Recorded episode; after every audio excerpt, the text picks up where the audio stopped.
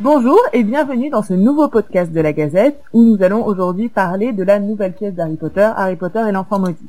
J'ai donc avec moi aujourd'hui Pantalaimon, Hello. Ipiuti Minel, Bonjour. Abraxan, Salut. Merlinis Mentis Bonjour. et donc je suis moi-même Copette. Donc euh, on va revenir sur la nouvelle pièce de théâtre qui est un petit peu l'événement de l'été pour euh, le monde d'Harry Potter, le monde magique d'Harry Potter de J.K. Rowling, c'est ça? Non, le monde magique de J.K. Rowling, la nouvelle marque euh, déposée Wizarding World. Donc un nouvel, une nouvelle pièce, Harry Potter and the Cursed Child en anglais, qui euh, parlera, et ben on va voir que c'est pas si évident de savoir ce dont elle va parler. De tout et de rien. C'est ça. D'Harry, Et le sujet un a changé peu, déjà dix fois. Severus un peu. Donc le résumé qu'on a eu euh, assez récemment est être Harry Potter n'a jamais été facile et ne l'est pas davantage depuis qu'il est un employé surmené du ministère de la magie, marié et père de trois enfants. Tandis que Harry se débat avec un passé qui refuse de le laisser en paix, son plus jeune fils, Albus Severus, doit lutter avec le poids d'un héritage familial dont il n'a jamais voulu. Le destin vient fusionner passé et présent. Père et fils se retrouvent face à une dure vérité. Parfois, les ténèbres surviennent des endroits les plus inattendus. Ce qui est quand même particulièrement emphatique comme résumé, je trouve, mais Ouais. qui correspond bien à l'espèce de nébuleuse euh, qu'on a autour de cette pièce. Donc la pièce qui a été annoncée pour la première fois en décembre 2013. Je suis un petit peu tombée des nues en m'en rendant compte tout à l'heure, parce que j'ai l'impression que c'est beaucoup plus récent que ça, alors qu'en fait, ça fait donc euh, presque trois ans qu'on attend la pièce. Deux ans et demi, deux ans et demi. Deux ans et demi, du coup, oui. Deux ans et demi qu'on attend la pièce. Ouais, enfin, ça fait quand même un bail, quoi. Ça fait beaucoup plus de temps que ce que je croyais. Et une pièce autour de, de laquelle il y a eu une, une fumée et un flou le plus total. Euh, Devrais-je rappeler que cette pièce n'est pas une préquelle euh. Contrairement à ce qui était réellement annoncé par J.K. Rowling au départ, d'ailleurs. Bah, au départ, on a entendu parler du fait que c'était autour de James et Lily. Alors, Au début, ça devait être- au début, ça devait raconter l'enfance de Harry pendant qu'il vivait encore chez les Dursley. euh, Ouais. Donc entre entre ses un an, le jour où il est arrivé, et le jour où il a découvert qu'il était un sorcier. Ouais, c'était probablement le projet truc. de départ par, euh, pour, euh, pour J.K. Rowling. Ensuite, c'est probablement à l'écriture qu'ils se sont aperçus que ça fonctionnait pas. Ou ça fonctionne ouais. pas, ou ça va. Même si on est dans le futur là, dans la pièce, ils vont renvoyer. Il va y avoir des, enfin, Hmm. des flashbacks avec l'enfance de Harry qui va être Ça, mis en parallèle avec l'enfance de il va y Albus avoir des Severus. flashbacks. Mais du coup, on peut se demander comment ça va prendre forme parce que au niveau des acteurs, il y aura un seul Harry. Donc, euh, est-ce qu'il Oui. va raconter? Est-ce qu'il va y avoir des scènes où il va jouer lui-même enfant, mais dans le contexte euh, où, enfin, euh, lui-même adulte dans le contexte où il était enfant? C'est, ça a l'air très très bizarre la manière dont ils ont formé leur chose. Il peut très bien y avoir un, un Oui, gamin est- qui joue Harry dans le casting, mais qui n'a pas été annoncé. Il, est, il, est, Oui. il était Non, question quand ça même que être- certains acteurs, euh, enfants notamment, puissent pot- potentiellement jouer plusieurs rôles. Donc, euh, Oui. ce qui Aussi, renforcerait oui. d'ailleurs le, le parallèle. Si c'est par Oui, exemple euh, Albus euh, Severus qui joue, euh, qui joue Harry. Ouais, ça, je pense que ça risque de paumer tout le monde, mais ça peut Oui. être. Ah, L'avantage de Harry, c'est qu'il a au, théâtre, ça se fait beaucoup.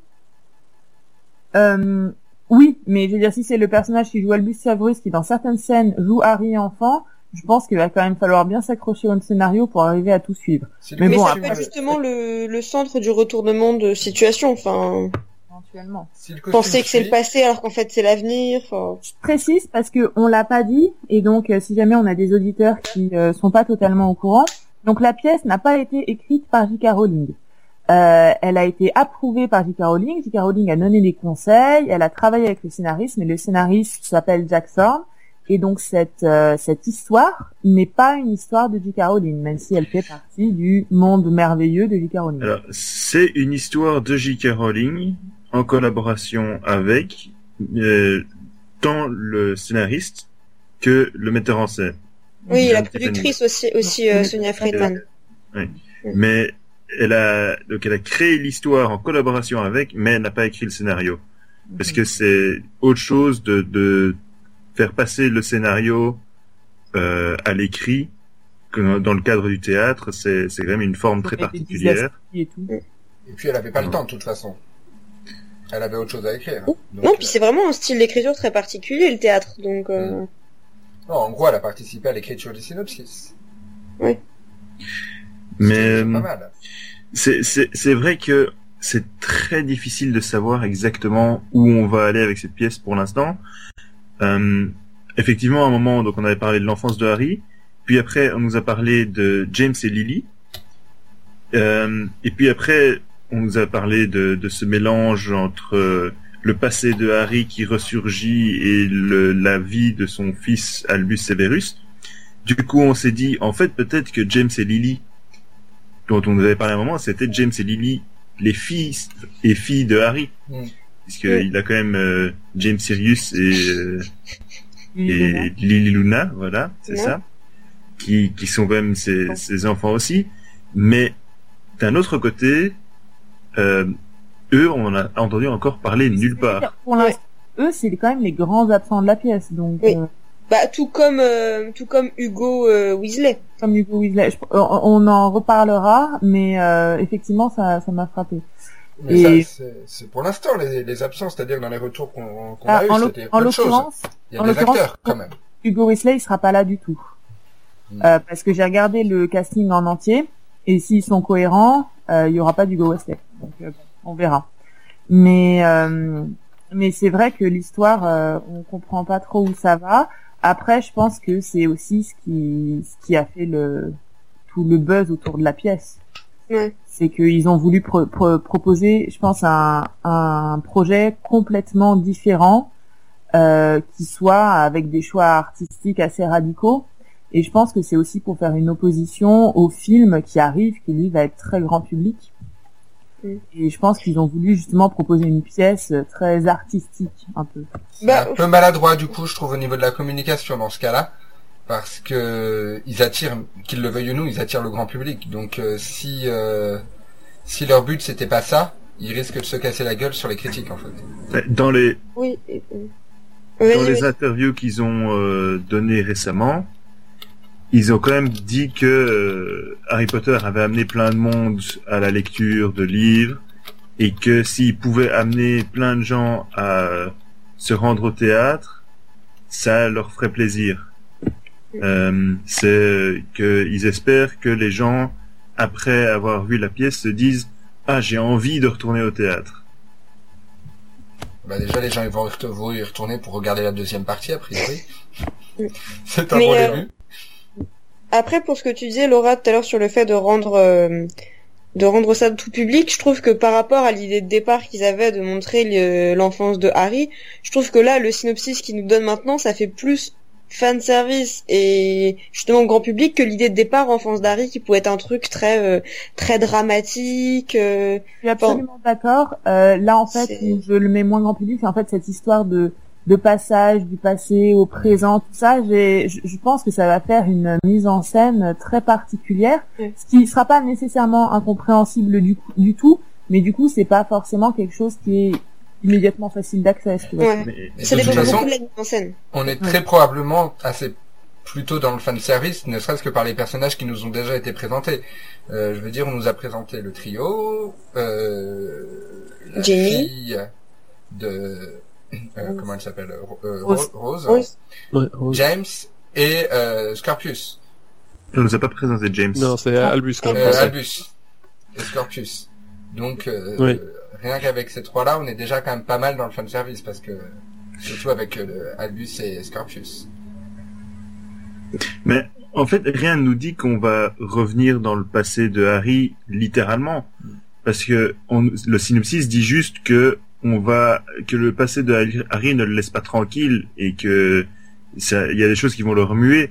Et ça peut être par exemple euh, que, comme on a l'impression que ça va se centrer fort sur euh, sur Albus et Scorpius, ça peut par exemple être que ils, ils deviennent amis et que du coup Harry se retrouve confronté à devoir euh, revivre, enfin remonter sa relation avec Drago et et revit à travers ça, enfin une Sûr, Mais c'est parce que difficulté. le résumé dit vraiment fusionner passé et présent. Et donc c'était pour ça que j'avais ça à l'esprit, mais effectivement, je me Mm. trompe. Et je pense aussi, du coup, c'est, enfin, ça pourrait être aussi une des raisons pour laquelle la pièce est en deux parties, parce que du coup, ça peut, ça, peut vouloir dire deux décors différents, donc un décor passé, un, dé- un décor euh, présent. Enfin, c'est, faut voir- vraiment voir la mise en scène en fait. C'est, ça va beaucoup dépendre de ça, mais ça pourrait être une technique. Effectivement. Et le fait que la pièce soit en deux parties, ça c'est un élément théâtral aussi intéressant. Parce que euh, ça veut dire que ça va être une construction sur 6 ou 10 actes, s'ils ont respecté euh, les, la dimension classique. Et, euh, et puis ça veut dire qu'il va y avoir euh, besoin qu'il y ait quelque chose de très fort au, au milieu de l'histoire, quoi, pour Mhm. finir la, la première partie de la pièce. Donc euh, ça va être intéressant de voir si c'est une séparation en deux parties qui sert réellement euh, la pièce et le, le scénario, ou si euh, ça va être fait un peu maladroitement pour faire deux parties artificiellement. Bah, et puis là, avec la, la campagne qu'ils sont en train de faire avec Keep the Secrets et euh, l'idée un peu, enfin, ce que je regardais tout à l'heure sur Twitter, qui disait que, euh, en gros, le 31 juillet, quand on aura le, tout le monde aura le script de disponible, tout le monde pourra le lire. euh, Enfin, le- les, enfin, tout le monde sera euh, à même de découvrir un peu le secret dont il est question. Donc, enfin, ça pousse un peu vers un gros twist qu'il faut garder au maximum jusqu'à la fin. Et donc, enfin, ça pourrait être lié à ça, à ce retournement peut-être euh, entre les deux parties euh, qui enfin voilà il y a peut-être un décalage sur, sur, voilà, sur le passé et le présent enfin cas, Pour les deux parties, c'est vrai qu'il peut y avoir ça, soit le jeu sur le passé et le présent, soit sur euh, les rapports entre les personnages. Hein, justement, un rapport Oui, oui, qui va sûr. complètement basculer. Il y a tellement de possibilités. Faut rappeler peut-être à ceux qui, pour ceux qui nous écoutent, que la, le- là on enregistre à la veille euh, de la première séance, mais c'est pas la première séance euh, à proprement parler. Ils sont encore en cours de travail. Donc euh, les- le, te- le script peut changer. euh, la Oui, mise en euh, scène est complètement soumise à, à modification, donc il n'y a rien d'acquis. Et tout ce qu'on sait pour l'instant, c'est assez peu de choses, et on va peut-être sûrement en apprendre beaucoup plus euh, dans les prochaines semaines. Oui, quelqu'un parlait de répétition publique, c'est vrai que c'est un peu ça quoi. C'est c'est des gens, enfin, ce que les gens vont voir à partir de demain, c'est encore des choses qui sont pas complètement euh, euh, finies quoi. Et c'est là qu'on retourne peut-être un peu au fan service aussi, c'est que ils vont se servir forcément des réactions de ces premiers publics pour modifier la pièce, euh, pour l'orienter vers ce qui plaît au public. Donc euh, oui, mais le- je pense pas que le script sera beaucoup changé parce qu'il doit déjà être euh, en sous impression là. Non?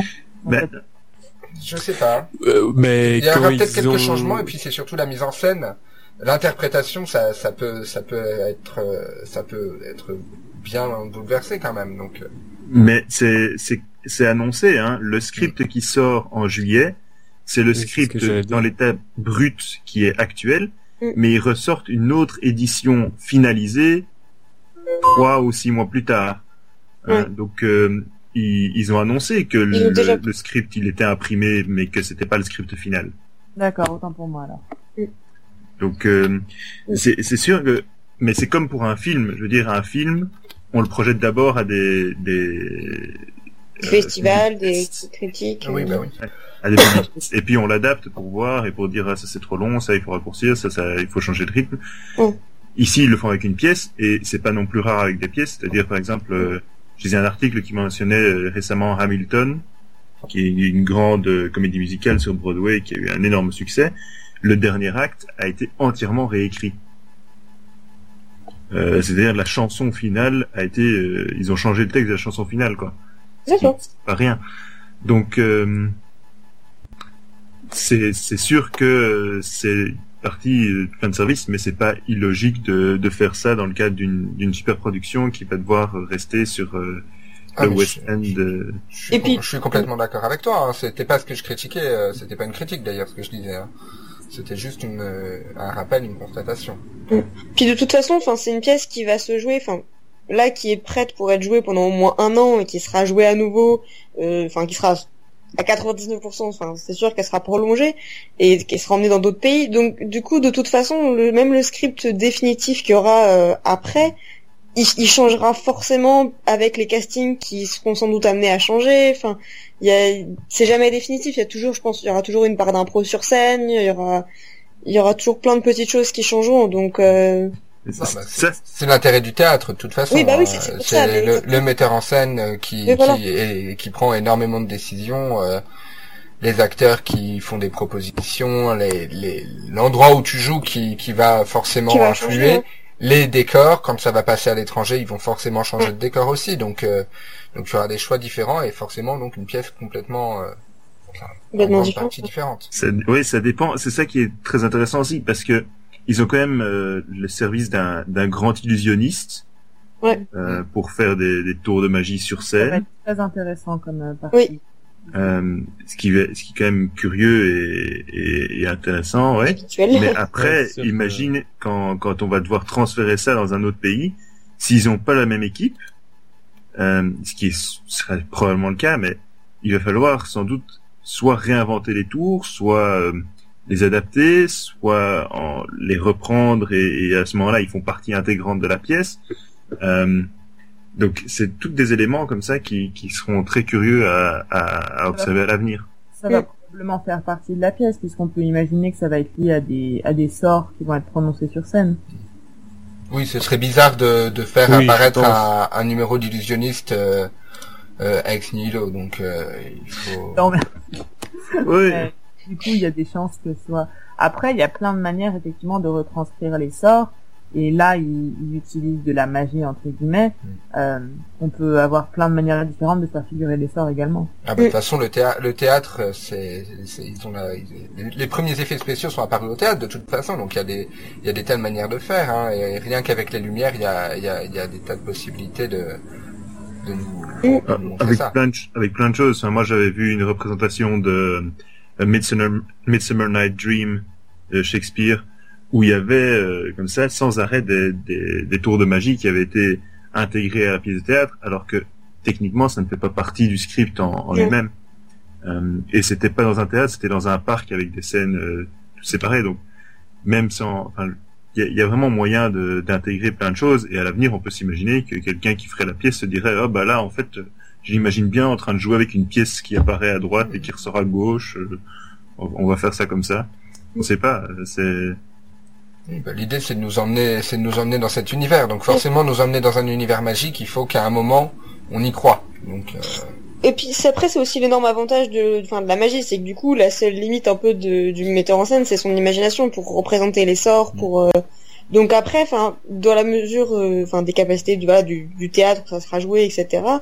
Après il y a plein de possibilités pour réinventer, euh, pour réinventer les sorts, pour réinventer les créatures, euh, n'importe quoi, enfin les, les plantes euh, magiques, enfin il y a, y a- y a énormément de possibilités. Et donc du coup ça peut être intéressant d'avoir euh, de voir ouais, dans quelques années comment ça évoluera les différentes versions euh, qu'on aura eues euh, de, de tous ces aspects du monde magique qui sont enfin qui seront de toute façon voilà montés de toutes pièces dans quelle mesure on aura des créatures, etc. Tout ça, de nouveau, on n'en sait rien du tout. Oui, c'est ce que j'allais dire, parce que la pièce a quand même l'air d'avoir essentiellement un aspect psychologique, euh, ne serait-ce que par le, le dessin, le- l'espèce de logo, on va dire, de la pièce, avec euh, ce qu'on imagine être Albus euh, recroquevillé dans son dans son nid d'or. Et je pense que effectivement, peut-être des, des duels, des choses comme ça, mais même pas quelque chose de très de très grandiose. Je veux dire un, un petit duel à la suite d'une dispute mais je pense pas qu'on verra des choses très compliquées du point de vue de la magie. Je pense que ça, ils veulent vraiment s'axer sur la psychologie des personnages. Et ça, justement, je rebondis sur ce que tu dis, euh, qu'on s'imagine être Albus. Ouais, par- on n'a pas du tout discuté, par exemple, qui est cet enfant maudit Qui est Mais bonne- pour moi, ça peut effectivement être Albus, mais pas forcément euh, dans un Et- conflit familial. C'est le regard des autres, parce que c'est quand même ce qu'a vécu Harry en rentrant à Poudlard, en rentrant dans le monde magique, et euh, Albus qui ressemble de ce que, de, si je me souviens bien de, de l'épilogue, qui ressemble quand même plus à son père que, que James par exemple, euh, pourrait souffrir de cette de la comparaison et de cette, de cette parenté. Ouais, mais par exemple, je disais une, une, une théorie assez intéressante et amusante, qui ne se tient peut-être pas totalement, mais si en fait le Cursed Child, c'était pas à chaque fois, c'était pas les, tous les enfants de cette euh, nouvelle génération en Ouais, fait. je trouve que c'est une assez bonne idée. Mm. C'est vrai qu'ils ont été vraiment mis en avant, les enfants, de, de cette année-là. Je veux dire, euh, Albus, Scorpius et Rose. Donc, euh, ça mais après là c'est enfin, c'est que Child au singulier donc euh, Ouais. Oui, c'est vrai. Après, ouais, non mais... Le- Ouais, et puis le résumé quand même nous oriente bah, énormément sur Albus euh, et, et pas tellement sur les autres, surtout. Mais euh, mais non, ça reste quand même intéressant malgré le singulier. Mais on verra, oui, c'est sûr que ça représente quelque chose. Il y a clairement, manifestement, un, un parallèle entre la difficulté de la célébrité de son père pour Albus et euh, le fait que Harry lui-même a du mal à se séparer, ce qui est, je pense, vraiment on ne peut plus normal euh, de tout ce qu'il a pu vivre en tant qu'adolescent et à quel point c'est lourd pour eux. Donc je pense qu'il va y avoir tout ce poids du, de la célébrité, du combat contre Voldemort, etc., etc., qui est difficile à assumer après. Bah puis, enfin, on connaît pas le, on sait pas trop comment ça se passe dans le monde magique, mais à part le fait que visiblement ils sont en paix, mais enfin même, enfin c'est, enfin pour moi Harry à 35, 37 ans, euh, je le vois comme voilà mec qui a fait la guerre et qui revient et qui peut pas vivre dans un monde en, paix parce qu'il est, il, enfin il est il a il a voilà il a le stress post traumatique et il enfin il, est ça l'a traumatisé. Il, il, est pas il est dans un monde en paix mais lui il est pas en paix intérieurement. Donc du coup il est pas je l'imagine pas comme quelqu'un d'heureux. Mais oui, mais d'un autre côté, l'épilogue nous disait quand même tout était bien, euh, il semble apaisé, il a fait la paix avec tout, euh, il est heureux. Le, le- re- revenir sur l'épilogue, Oui. ça n'a pas l'air d'être la chose la plus compliquée, ni pour nous, ni même pour J.K. Rowling, donc euh, Oui. Mais il semble, en même temps, c'est tu, tu l'as Ouais. dit toi, mais il semble être heureux. Il semble. Mm. Il y a euh, ce qui, l'image qu'il renvoie et puis la réalité quotidienne dans sa famille aussi c'est peut-être. ça il peut être heureux ce jour-là parce qu'il est content parce que ses enfants voient Poulard et tout c'est cool il voit ses potes sur le Poulard Express ça lui rappelle des bons souvenirs mais après dans la vie de tous les jours euh, Et puis pour les enfants, il y a probablement dû un certain poids parce que quand même, ils projettent un nombre de choses sur eux rien qu'avec leur nom quand même. Donc euh, c'est Et Harry travaille au ministère euh, et c'est ça a été enfin le personnage porte un costume, il est pré- précisé qu'il travaille au ministère, on ne dit pas particulièrement qu'il est devenu Aurore. Sa vie, elle est peut-être pas tout à fait palpitante par rapport à ce qu'il a vécu. alors pour le coup, si dans dans ce qu'on nous dit sur euh, Cursed Child, euh, Oui, il est aurore. Il, est aurore. Hein. il est heureux Et je veux dire, c'est peut-être pas Aurore sur oui, d'accord, mais c'est pas enfin c'est pas du terrain qui fait manifestement. Ah oui, c'est peut-être plus comme effectivement dans la web c'est- série c'est- qu'on a qu'on a déjà pu son, voir. son travail est peut-être pas euh, extrêmement euh, Gratifiant. extrêmement gratifiant. Bah oui, bah c'est sûr qu'il a passé toute son adolescence à courir après un mage, un, un mage noir. euh, du coup, euh, le travail de bureau, euh, ça doit pas lui paraître très. Ah Bah, il a jamais été très scolaire, donc euh, voilà, en plus. on peut plus se dire bah puis il a aussi passé toute son adolescence à détester le ministère enfin donc même si ça a changé Aussi, oui. Ça pas... haine de la politique euh, du gouvernement assez viscérale quoi enfin On va euh, malheureusement devoir terminer, je pense. Oui. Mais est-ce qu'on termine pas éventuellement par, en disant euh, qui a des tickets pour aller les voir euh, cette pièce ou qui compte simplement lire le livre? Euh, bah moi, j'ai pas de ticket. Je n'ai pas encore l'intention de d'en acheter, donc euh, je crois que je vais d'abord attendre d'avoir les premiers tours, d'acheter sans doute euh, le script et de le lire, mais euh, après on verra quoi. Euh, pour ma part, j'ai pas de ticket non plus, mais je commence à me tâter parce que euh, quand on a commencé à en parler de cette pièce et ça avait l'air tellement fouillis et compliqué, le truc qui tombait comme un cheveu sur la soupe, j'étais vraiment pas emballée du tout, mais vraiment pas.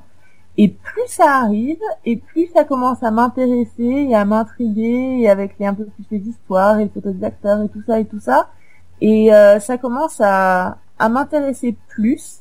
Je pense pas que je lirai le synopsis. Alors ça risque d'être compliqué. Euh, parce que je préférerais voir la pièce avant de lire le synopsis, mais je sais pas si je vais pouvoir échapper à connaître le contenu de la pièce avant d'aller la voir. Donc on verra. Moi j'ai pas de ticket non plus. J'aurais bien vu la pièce, mais j'ai pas eu l'occasion d'aller euh, de me procurer des des, des tickets et euh, j'ai été un peu refroidi quand on nous a annoncé quand même euh, que- qu'elle se ferait en deux parties. Et, et les, les dates en plus n'étaient pas forcément évidentes. Mais euh, ce qui est sûr, c'est que je lirai le, le script, euh, probablement dès le 31 si j'arrive à mettre la main dessus. Et, euh, mais j'aimerais bien aller la voir à l'occasion quand même. Mais, euh, Ça, voilà. c'est un- c'est intéressant ce que tu dis parce que justement, il disait que ça avait pas refroidi beaucoup de monde que ce soit en deux parties. Donc, on a une des rares personnes qui était refroidie par le fait que ce soit en deux parties. c'est pas tendance sur le contenu que ça, enfin, comment dire, c'est pas le fait que ce soit en deux parties qui m'a dérangé, c'est euh, La difficulté d'organiser. La, la difficulté surtout de comprendre pourquoi elle est en deux parties. Il n'y a pas eu d'explication. Euh, c'est, on en parlait au, au début du, du, du podcast et on n'a toujours pas de réponse sur le pourquoi.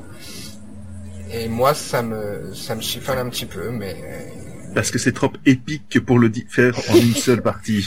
Mais dans ce cas-là, ça, ça me gênerait, tu vois. Mais après, on, on verra. C'est peut-être, euh, ce sera peut-être une très bonne surprise. Euh, moi, j'ai un ticket, donc c'est pas pour tout de suite. Faut que j'attende encore quelques mois.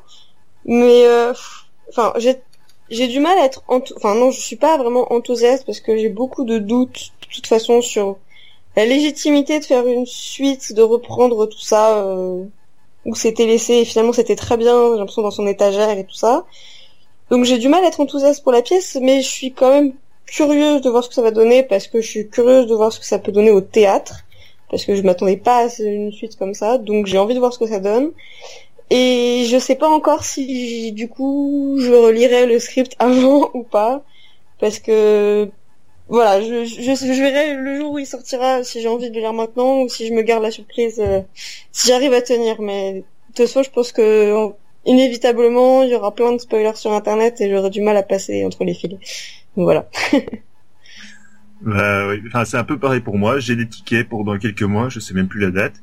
Euh, je sais que la difficulté, ça a été de trouver un, un moment, une date où en fait on puisse voir les deux parties la même journée, Ouais. parce que euh, il y a possibilité de voir les, les deux parties à deux nuits de suite ou à trois soirs d'intervalle ou un truc comme ça. Et euh, ça, c'est impossible niveau organisationnel si on n'habite pas à Londres. Mais donc, euh, Bah, faut prévoir une semaine de vacances euh, sur Ouais, faut Londres. savoir et- des et- vacances. il faut le avoir savoir. des vacances déjà. Euh, donc j'ai essayé, je sais que je voulais les voir les deux le même jour et je, je suis déjà intrigué par simplement le fait que comment ça va changer l'expérience de les voir deux jours différents ou l'une à la suite de l'autre. Mm. Ça pourrait être très intéressant. Mais euh, je vais sans doute lire le script quand il sortira parce que je pense que vu que je scanne toutes les infos qui sortent, il me sera totalement impossible de m'en sortir sans être spoilé à 150%. Euh, J'essaierai de vous épargner. mais, Non, mais je pense qu'aucun de nous va, va arriver à passer à travers. hein. Ouais, non, je pense pas. mais donc, euh, donc voilà, donc je pense que ça vaut pas la peine de me dire euh, je, je verrai la pièce avant de lire le script. Quoique, peut-être, je sais pas. Je, je, là, je, je me tâte vraiment. Mais je verrai la pièce à un moment entre, je crois, que c'est septembre ou octobre, un truc comme ça. Euh, En fait, euh, le- moi c'est pas vraiment le, enfin, du coup lire le script euh, avant, c'est surtout, ça me dérangerait pas, c'est plus, j'ai pas envie de connaître la mise en scène avant, parce que je trouve que c'est un peu le côté euh, inédit du théâtre, c'est que on peut lire le, le script quand on veut, mais enfin chaque mise en scène est un peu unique et du coup j'aimerais bien ne pas être trop spoilé sur les décors ou euh, sur comment ils amèneraient telle euh, telle chose. Mais Moi, j'aimerais bien ne pas voir de vidéo en fait filmée, euh, Ouais. de parties filmées Ouais. de la pièce, parce que ce qui est important, le décor en lui-même, si tu le vois exposé à la lumière euh, classique, tu vois, hors représentation, il va pas t'apporter grand-chose. C'est Mm. quand il est vraiment en contexte euh, au théâtre qui qui, qui devient intéressant. Oui, bien sûr. Donc euh, si si c'est juste une photo euh, pour nous démontrer le décor, à la limite pourquoi pas. hein, je pense que ça Mais- nous apportera juste pas grand-chose. On a déjà les costumes quand même. Voilà, mais ça c'est encore un autre truc dont on a pu parler, c'est euh, est-ce qu'il y aura des images dans le script Est-ce qu'il y aura Oui. des photos des acteurs en costume ou est-ce qu'il y aura des photos de décors On n'en sait rien. Et je pense que tout ce qu'on peut dire c'est euh, rendez-vous dans quelques semaines pour euh, pour débriefer tout ça avec euh, 15 fois plus d'informations. On espère. Avant qu'on clôt, du coup, je veux faire un, un petit lien des biographies de, du podcast. Euh, si vous vous intéressez à justement toute cette thématique du poids sur les épaules d'Harry et ce que c'est d'être devenu un adulte euh, et qui a une vie euh, de père de à- et juste énervante, euh, allez voir la très très bonne euh, web série Harry Potter et les dix ans plus tard, euh, Harry Potter and the Ten Years Later, que vous trouverez qui est faite par euh, comment est-ce qu'il Furious. Furious. Carrément, je pense qu'on va pouvoir faire un, un, assez bon parallèle. Qu'on a traduite euh, pour euh, au niveau des sous-titres et euh, qui est euh, une web série euh, remarquablement bien écrite, intelligente et drôle et qui en plus a une fin inattendue donc euh, je vous conseille de tout cœur de, de la voir. Et qui est très bien réalisé, très bien joué en plus. Et bien voilà, qui clôt notre premier podcast. Notre premier nouveau podcast. Euh, et de très bientôt, vous allez pouvoir, nous allons ré- euh, réaliser un nouveau podcast sur euh, Harry Potter and the Cursed Child, où nous allons cette fois discuter des personnages, euh, des acteurs euh, et de tout ce qu'ils ont pu dire pour le moment. Donc, à très bientôt. Au revoir. Au revoir. Bye.